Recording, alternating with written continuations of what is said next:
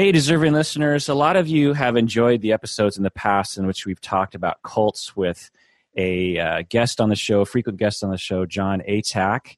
And John Atack has introduced me to a lot of interesting people, and including Ira, who is with me today to talk about some interesting things, a lot of different things that we'll get into.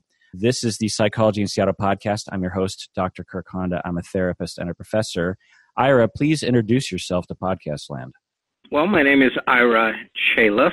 I have been a resident of the greater Washington, D C area for about thirty-five years.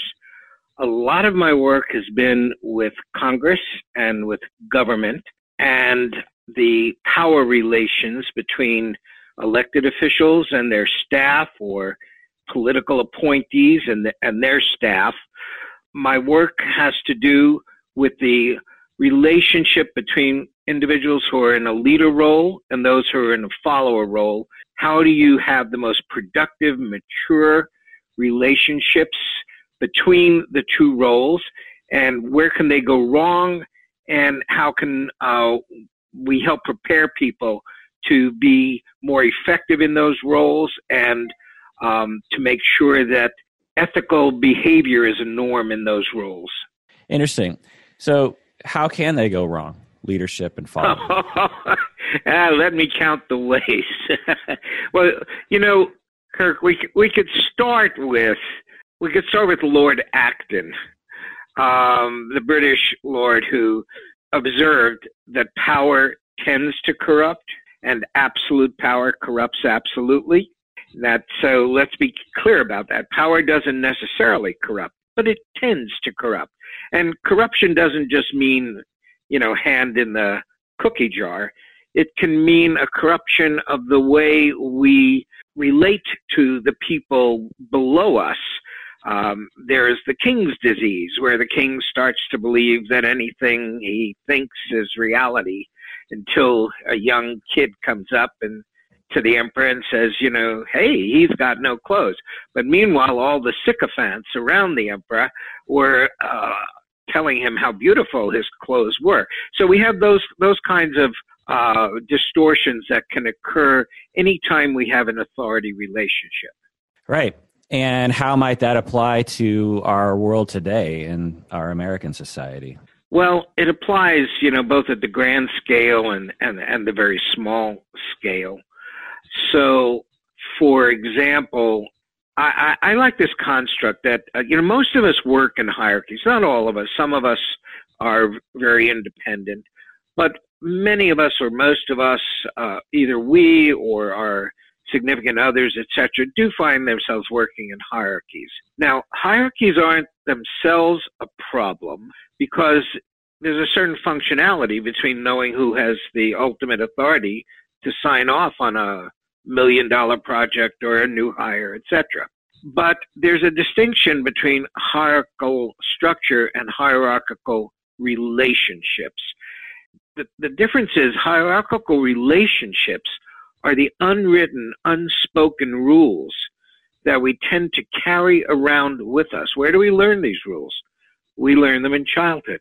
Um, if we don't learn how to respect legitimate authority and how to uh, conform to the rules in the kindergarten, pre-kindergarten, uh, hockey team, whatever, uh, we have a big problem.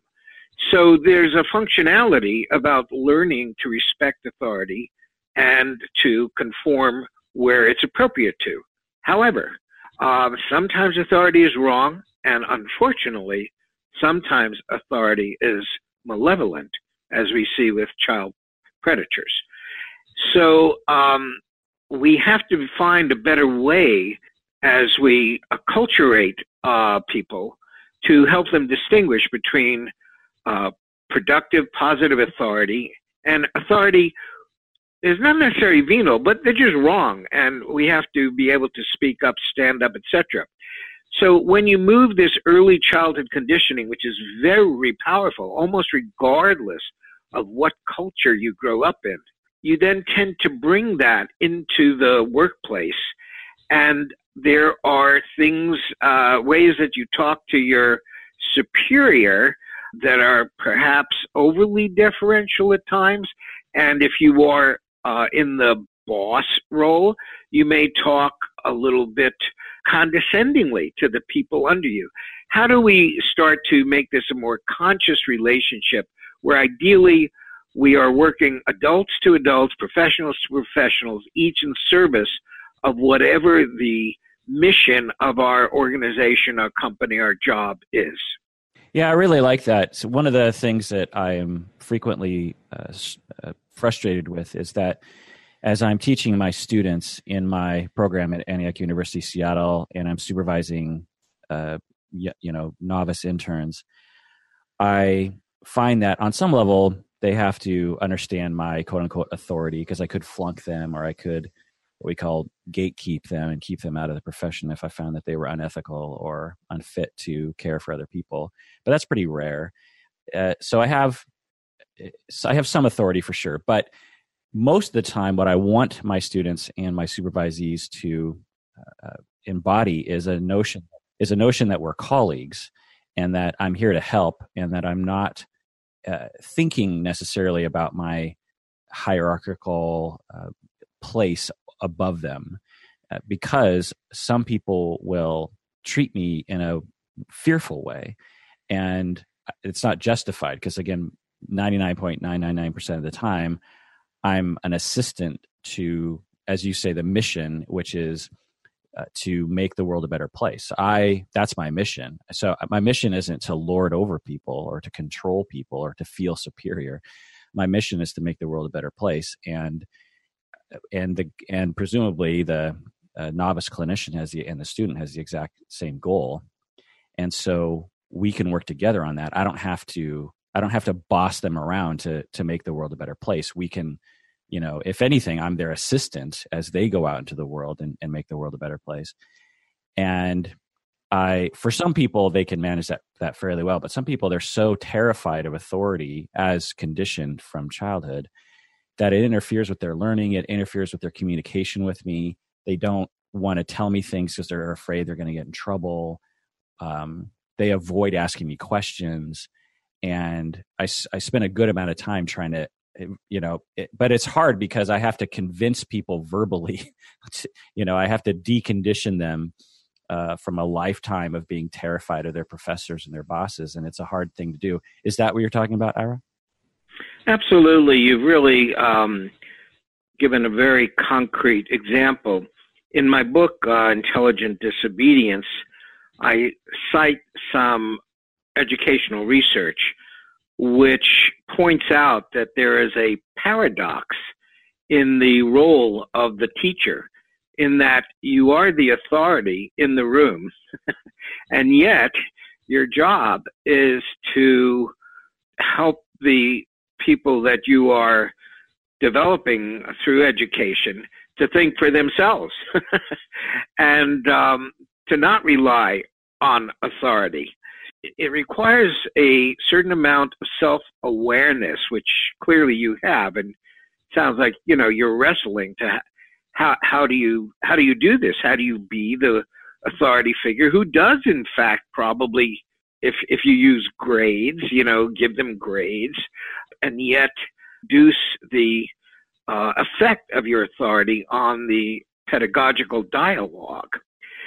So It's it's very interesting, because perhaps you might, in, in this instance, you might want to think about, and maybe you do something like this already, early in the curriculum, have a discussion about, you know, what is your role and how are you the authority and how you are not the authority, and why, um, and, and you understand, you probably have multi-cultural uh, uh, classes. People come from different backgrounds, where there, uh, some of them are extremely high deference, where you never talk back to an older person, you never talk back to a parent, et cetera. Some of them come from lower deference cultures. It can be useful to have a conversation up front, acknowledging this and saying what the values and norms are in this classroom, and then, you know, carefully encouraging when you see someone who would normally not speak up take a little risk and say something, you know, really um, lift them up for having done that. It is a transformational relationship that, you know, that ideally will occur. So you talk about intelligent disobedience. Did you coin that term? No. Um, so my earlier work is based on a book that I wrote twenty-five years ago called The Courageous Follower, Standing Up to and For Our Leaders. Uh, so again, you, you get the theme here. How, how, how when we're not in the leader role, how do we partner with leaders in a supportive way, but also in a way where we're willing to speak truth to power when needed? I teach workshops on this. I often, because I'm Washington, D C based, these workshops are often with uh, middle and senior level government uh, managers and executives, careerists. Excuse me. One day I was teaching uh, about, we were talking about authority and how most of the time it makes sense to uh, comply with authority, but sometimes it doesn't. Why? The authority has wrong information, et cetera, and executing what they're telling you to do would have a harmful result. You can see that. So it would not be right to comply. A woman in the class raised her hand and said that she had an example of that under the table. Well, you can imagine that got my interest. What did she have under the table? She had a dog under the table. And she explained that the dog was being trained to be a guide dog for a blind person. And for the first uh, sixteen, eighteen months of its life, it lived with her and her family to socialize it so it could sit quietly and unnoticed, unobtrusively under the table, and also so it learned to obey all the commands it would need to know. Then it went to a higher level trainer, she said, to teach it intelligent disobedience. I had never heard that term. I said, what is that? And she said, well, think about it. If the person is blind, gives a command, for example, to go forward, cross a street, and there's a quiet hybrid car coming around the corner, the dog must not obey. If it obeys, it will get them killed. Unless the dog can learn to differentiate between when to obey authority, which is most of the time, and when it must not, it can't be a guide dog. And at that point, I realized there was a wonderful metaphor here. If we can teach dogs to differentiate this, why aren't we doing a better job with children and with our professional adults? So that was the genesis of my book on intelligent disobedience. How do we teach children this intelligent disobedience? Y- yes. Well, interestingly, I'm not an early childhood educator, but my research in writing Intelligent Disobedience almost inevitably took me back to how do we develop our children, and it took me back to classroom uh, management, how were teachers trained to manage their classrooms. I'm talking about mainstream education. You know, there's some very good uh, exceptions to this rule, like, for example, Montessori. But on the whole, I was stunned at the rigor with which teachers are changed, which are trained to exact complete obedience in the classroom, between walking to between classes, et cetera. Of course, then we we took that back even further to the home. And I came up with some appalling examples of how young people obeyed authority when they should have and could have said no, but their conditioning didn't permit them to. So after I published this book, educators, um, first in uh, Hong Kong, of all things, recognized the relationship of this, particularly to childhood safety. And I was invited to give a keynote speech to four hundred educators from English-speaking schools in twenty-four Asian countries. From there, I, I had developed a simple methodology for how parents and caregivers could help children in a very, very simple way to differentiate when to obey, when not to obey, and how not to obey, because it's very, very hard uh, unless you give them a protocol. And for my inspiration, I'm, I'm going to ask you a question. You may or may not know the answer. Do you remember what to do if your clothes catch on fire? Stop, drop, and roll. Hey, you got it. When did you learn that? I think when I was a child. You know, right. You know, so young. And hopefully you haven't even ever had to apply it. No, I haven't. But you still know what to do if your clothes catch on fire. Why? Well, it's a very sim- simple mnemonic, stop, drop, and roll. And probably when you taught it, they actually had you practice it. And so therefore, we had quickly a kind of uh, neural pathways created that um, solidified this learning that you could then access. I don't know how old you are, but decades later. I, so uh, using that as as an example, I developed a simple mnemonic. Children could be taught, and uh, we found that in a couple of, you know, thirty-minute sessions, they remembered it and could apply it. That's where one of the directions I'm going now with this material. So, so what's the mnemonic? um, so the mnemonic is blink, think, choice, voice. Blink, think, make a choice, use your voice. Why? When an, when a child gets a, a command from an authority figure to do something that sounds wrong, the first reaction is startled, the startled response. Their eyes can go wide open. There's a bit of a brain freeze. You want me to do what? And, you know, we use real life examples that are not uh, overly traumatic, like a coach um, telling a player to kick the opposing player, uh, that kind of thing. The child is going to have to override their initial shock. And by blinking, we find that they can quickly sort of gain a little bit of control. So then they can sort of re-engage with their thought process. Think, I'm told I have to listen to my coach, but coaches, it's wrong to hit people. Should I listen to my coach in this example? So now they have to make a choice. What am I going to do? Am I going to obey? Am I going to say no? Am I going to ask a, another adult Um, you know, to sort of referee on this. Um, and once they make their choice, then they have to use their voice.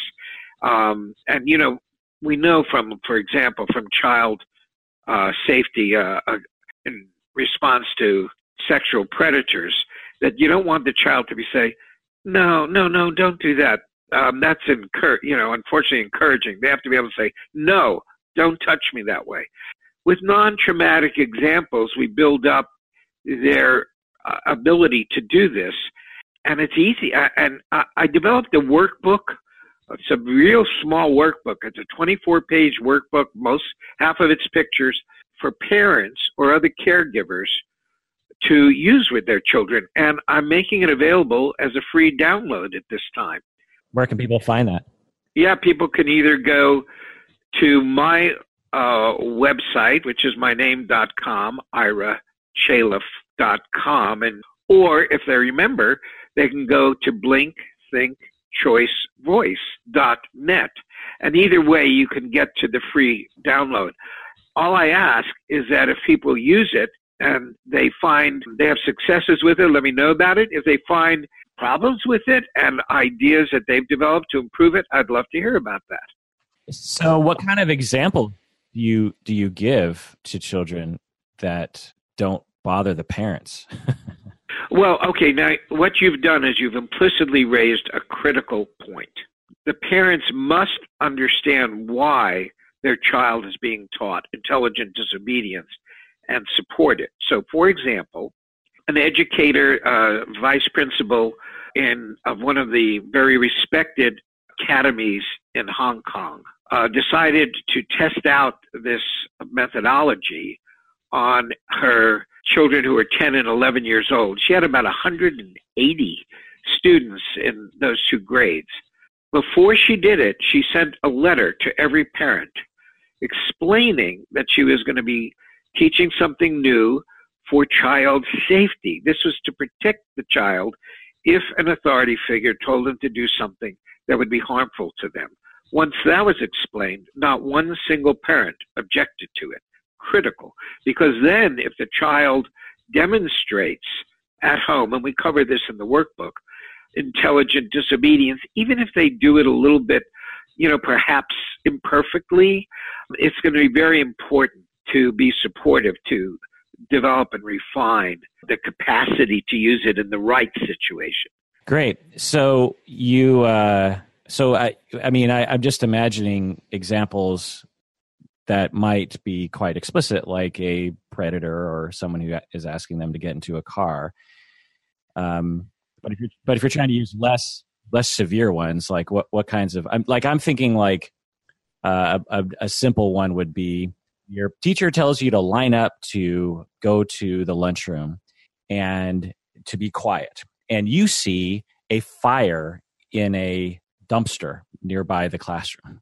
And you're supposed to be quiet, but you also, you know, so you're surprised, you blink, you think, you think, well, that can't be right. You know, there's not, fire isn't supposed to be in the dumpster. I'm going to make a choice and break the rule by saying something and saying, by saying, hey, there, there is a fire in the dumpster, and to break the rules in that moment. So I, I don't know if I'm, you know, integrating what you're saying quite right. You are. You're doing a very good job. Now, and in fact, parents have written me about almost that situation. A man in high school saw, was told it was a test and nobody was supposed to speak. They weren't to get out of their seat, et cetera, you know, trying to prevent cheating. He saw out the window another student up on the roof, and he was concerned that they were contemplating suicide. So he got, and he and he tried to say something to the teacher, and she shut him down. He got up, despite her saying, sit down, went to the phone and called security. I mean, this is rare, but it happens. Now, what we want to try to do is start with simpler, more norm, normal kind of things. So, you know, you're, you're told uh, you're at the crossing, and you're told, you know, it's okay to cross, but you see a car coming. What do you do? You don't obey. You're on a um, soccer team, and you know the rule that if it begins to thunder and lightning, everyone has to stop playing. Well, the coach is being extra competitive or something. He says, no, no, we're going to just play for a few more minutes. No, you do not have to obey, you see. It's up to the parent or the other caregiver whether, when and whether they go to more traumatic situations, such as sexual predation. By the way, all parents tell their children to not get into a car with strangers, not walk away with strangers, et cetera. Everybody does that. What they don't do is prepare them for when it's not a stranger, when it's an uncle, a teacher, a you know, a priest, et cetera.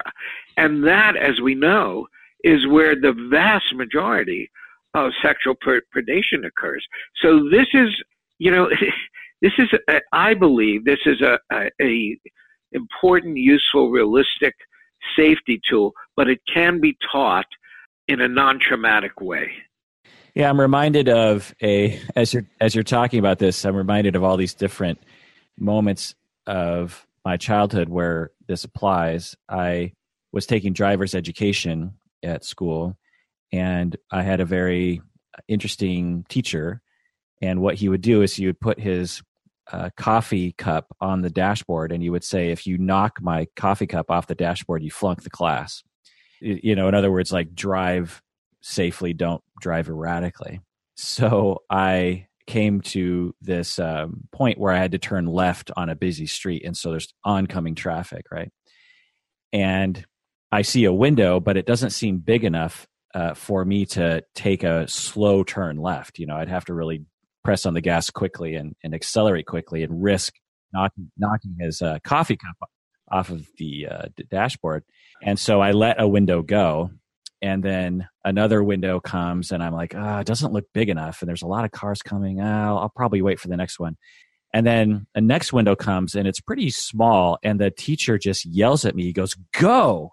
And so I, you know, j- you know, slammed on the gas, you know, turned left, and lo and behold, the coffee went flying into his lap. And uh, serves him right. And he didn't, he didn't flunk me, but it just reminds me of, I guess, as I'm talking about it, you know, right away, I remember learning from the experience, whether it, you know, even though the teacher wasn't trying to teach me this, was authority doesn't always know what they're talking about.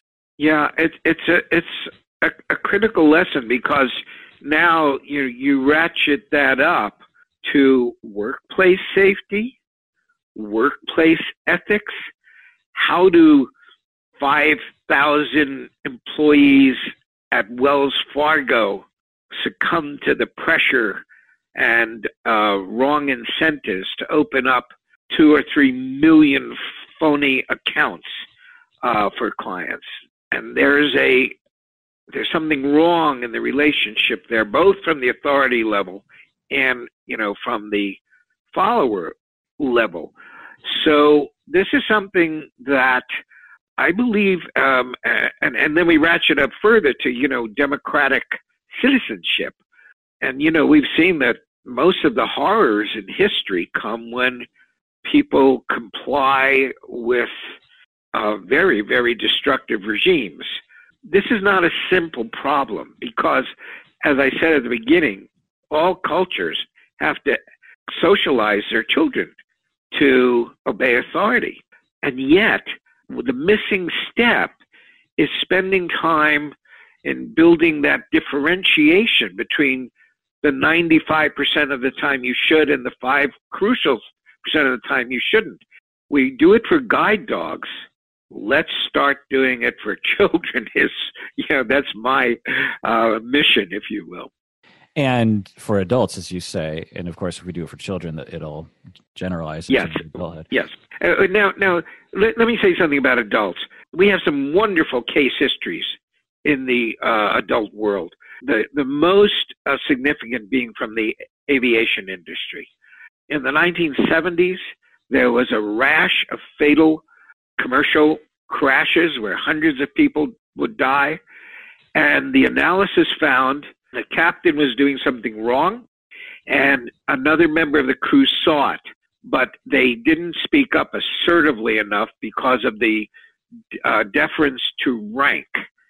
And the aviation industry realized they had to counteract that, and they instituted a program which is now called Crew Resource Management, where all aviation crew, military and civilian, are put in simulators. And when something goes wrong, they have to act as a team to appropriately address it. If the captain is not responding, if the captain is ignoring the signals, they are trained to assertively speak to the captain despite culture, despite rank differential, rank differential, and in extremis, the protocol is to relieve the captain of command if he or she is not responding. And that improved safety so dramatically and has stayed, that safety record has maintained to this day. We're trying to, different industries are trying to transfer that with not as much success. For example, hospital surgery rooms are trying to do this because sometimes it's the lowest orderly in the room that sees the surgeon made a mistake. They put in twelve sponges and they've only taken eleven out, and they're saying, uh, close up the patient.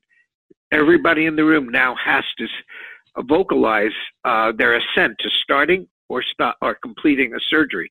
It's not having quite the same results, and more study needs to be done. But, but this is very, very applicable material, especially where uh, there's serious safety issues. Yeah, I'm, I'm, it, it makes me think of a lot of different things. I uh, imagine that if I was to casually talk about this with some of my colleagues, some of them would say at the university, and even supervisors, they would say, well, okay, that's that's great, but you know, if the pendulum swings too far, you have a group of underlings questioning everything. I mean, you know, they'll say, I have I have students and supervisees who are questioning everything that I say, and as if they know what they're doing, and they don't. They're students, they're novices, they don't know yet, and they're acting like they do know in this entitled fashion. And and I need them to just uh, comply. I need them to understand that that they don't know what they're doing, and I and I do. They wouldn't put it in these words, but this is the sentiment that they're saying essentially. And certainly, I've been there before. Um, but so so they might hear what you're saying and saying, you know, okay, great. You know, on some level, of course, when there's a, a sponge left behind inside a body during a surgery, then yeah, absolutely. Someone needs to speak up. But, but I'm dealing with people that are speaking up way, way too much in, in a way that is comes from a, a place of entitlement, a place of um, specialness. And I need them to understand that they don't know what they're talking about. And What I what I often think about that in a less refined way than I am now as, as you're talking is that it's not about telling people to comply. It's about helping people understand why they're complying.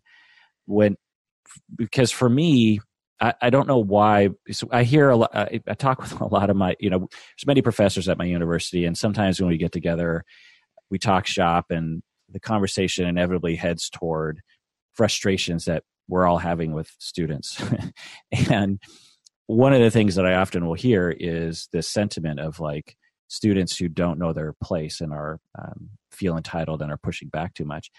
Although I struggle with other things as a professor, I don't really struggle with that one. Uh, you know, some of my female um, colleagues would say, well, it's because I'm male and sexism at the workplace affects authority, and when women try to assert authority, they get treated differently than when men do. And certainly, I agree with that one hundred percent. But so, I, some of my male colleagues will say similar things, uh, as frustrated with with people, students pushing back on their authority. It, it's always made me wonder, like, well, how am I avoiding this problem? And I think one of the things is, perhaps, I'm not quite sure, is that I'm not super comfortable with authority myself anyway. And so as I exert it, I will often talk explicitly about it. And if there is ever a situation where a um, student feels like they want to question my authority, then I, I look at it critically I, with them. I'm just like, yeah, you know, you're right. What gives me the right to tell you what to do? I don't know. And then I explain things, you know, like, well, here's why I'm asserting this authority and here's why I have to. And here's my thinking about it. I, I guess I just explain it more in this way that I assume that eventually they'll understand where I'm coming from, rather than feeling as though I'm just asserting authority for authority's sake. And I find that a lot of authority don't necessarily do that. They just assert authority because they feel like they're supposed to, or maybe they do have good reasons, but they don't really have a good way of explaining. So I think there's another side to this, you know, the underlings need to, as you say, have a voice, and they need, but they need to use that voice well. If the kid seeing the other kid on the roof, you know, decided decided to start screaming and, you know, going crazy, you know, that's not going to be helpful. But but the kid's like, look, I've I've just got to call security. You know, uh, that's a good use of voice. So we have to teach people that are under authority how to navigate situations like that in the most mature, functional way. But I think we also have to teach authority in terms of, how do you assert your authority? How do you explain your authority? How do you deal with your authority? How do you temper your authority? How do you react when people push back on your authority? How do you look critically at those situations? Do you write about that as well? I think uh, you're raising uh, very good points. First of all, intelligent disobedience is based on intelligent obedience. There is no such thing as intelligent disobedience if one is always fighting against uh, authority. Do you see what I mean? Right. Uh, there's a there's a contract there that it's understood that there are certain legitimate uses of authority. So if the authority figure is legitimate, if they bring a, um, a certain amount of credentials and understanding, they deserve a baseline respect. And it's only if there's a specific order that's being given by that figure that would be would have a harmful result if implemented, that one exerts intelligent disobedience. Now, that's a little bit different from creating a culture of intellectual exploration. Your teaching methodology may be more Socratic. You don't, you know, want to be the authority. You want to be the person who helps them to develop their thinking, et cetera. Um, but that's really a different, almost uh, role and skill set. The, let's call it like classroom management, if you will, or workplace management. You know, in, in other words, in the workplace, yes, the manager is the one who can sign off or not sign off on the new initiative. A good manager will develop a culture where people are encouraged to speak up with their ideas because they may, in fact, have a better idea. And at the same time, understand that after being listened to respectfully and understood, the manager has the ultimate prerogative to go along with that suggestion or not to go along with it. And the person being supervised, unless there's a safety or ethical issue, has an obligation to support the manager. So there, there's an education on both ends on how to better perform in, in the authority role, how to better perform in the, um, I call it the leader role and the follower role. And just want to say that sometimes following is thought of pejoratively because it's misdefined in our culture as a personality type. We're not talking about that. We're talking about roles. The same person sometimes leads and sometimes follows. And how do they do both with integrity and skill, you know, is what my work is, is all about. So I would encourage um, anyone in your audience who finds uh, this the subject of interest to look into either either one of my books, The Courageous Follower, or Intelligent Disobedience. By the way, a new book has also come out with the same title. it's it's it's a good book, but it it approaches it from a very different di- direction, uh, more like a project management transactional direction. Mine is more of a developmental and ethical. So the title of mine is Intelligent Disobedience: Doing Right When What You're Told to Do Is Wrong. And again, I would encourage anyone who's more interested um, to go to my website, which is my name, Ira Chaleff, I R A C H A L E, two F's like Frank, at C S Charlie, uh, sorry, Ira Chaleff dot com. I was about to give my email. And um, hopefully, you know, they will find material that is relevant and adaptable to their own work. And if I can be of further help, then um, it's fairly easy to uh, contact me. Yeah, great. I'm glad you plugged those things, and I encourage people to do that. I'll say one other thing, if I may, in terms of plugging. Yeah, yeah. Um, I'm also interested in taking this Blink, Think, Choice, Voice methodology, which has anecdotal efficacy, but it ideally would be subjected to the rigors of, of uh, more you know, academic research with control models, et cetera. So I'm in various conversations looking for who might have the interest and the resources to take the material and put it through uh, rigorous testing, because I, I think it's important enough that we really find out what about it uh, is working and how might it work better. Yeah, I know we have a lot of doctoral students that are thinking about dissertations, and if you're thinking about such a thing, I think this would be a wonderful project to get involved in. Yeah, perfect.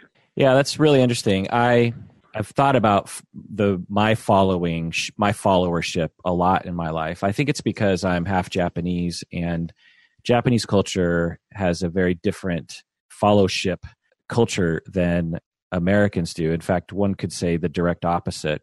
My, my white side of, of my life, shall we say, is uh, is is sort of that way.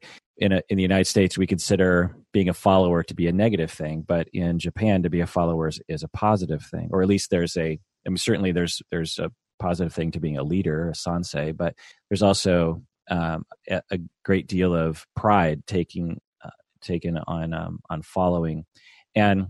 Yeah, even just the, as I say, following, you know, I am a follower. It, it feels like such a derogatory term, but of course that's ridiculous because we are, in most of the hierarchies of our life, we are followers, you know? We're both. Typically we're, we're both. In certain situations we lead, and in others we follow. And again, it's how do we do each with integrity and strength? That's right. What's important. Right, but to, and to but to just accept it instead of deny that, that these are things are happening. Like even just, yes. going, just just even going to the grocery store, I, I have to follow the lead of the cashier. I, I'm not in control. The cashier is in control. This is their turf. This is their cashier situation. I'm just here to follow. Uh, and I have to respect that. I have to know what, and generally people do. They generally know their role. Or when you get pulled over by a police officer, or when you go to work, I mean, as you say, most people exist in hierarchies. Most people have a boss of some kind. And I've always felt like at my university, I've been working there for, I don't know, twenty plus years. What I've always found is that professors, they ne- they always think they're the top of the of the hierarchy, uh, you know, pyramid.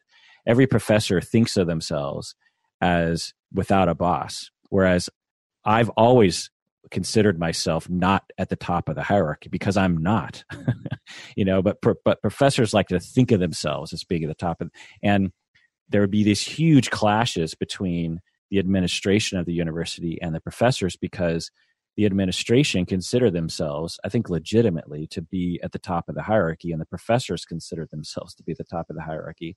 Time and time again, the administration would win the conflict because they ultimately have the authority and the professors don't. And they just, and there was this, all this strife around this, like, how dare the, you know, the administration treat us this way. And I'm always sitting in the back of the room thinking like, well, they're our bosses. We're not, we were hired by them to do a job. Now, you know, just because you're in control of your students or your, your curriculum or something, or even your program, doesn't mean that you're in charge of everything. And in some ways, it's probably a good thing you're not in charge of everything because you have skills in being a professor. You don't have skills in administering and keeping this business afloat, which is actually another thing that the administrators were more concerned about and more savvy about than the professors ever were. Yes, that's right. And universities are unique cultures um, in that respect. Uh, you know, what's, what's really critical is respect for each role. Obviously, if the administration starts to give orders on uh, intellectual matters, uh, that's inappropriate. You know, if they give instructions on administrative matters, that's appropriate. They may not be the most welcome instruction, but again, they're accountable for the finances of the university, et cetera. So uh, a lot of this is centered around, we have to understand our common mission and what our role, each of our roles is, and work with mutual respect around that. And if we do that, then uh, the relationships to authority tend to uh, be less problematic. Sure. Well, Ira, thanks for joining us. It's been fascinating. Uh, perhaps we'll, we can have you back on to talk more about uh, this and also uh, Milgram experiments and Zimbardo and, and all that kind of stuff. Excellent. Thanks, Ira. You're very welcome. All right. Well, that does it for that episode of Psychology in Seattle. Thanks for joining us out there. Let us know what you think and take care of yourself because you deserve it. You really, really do.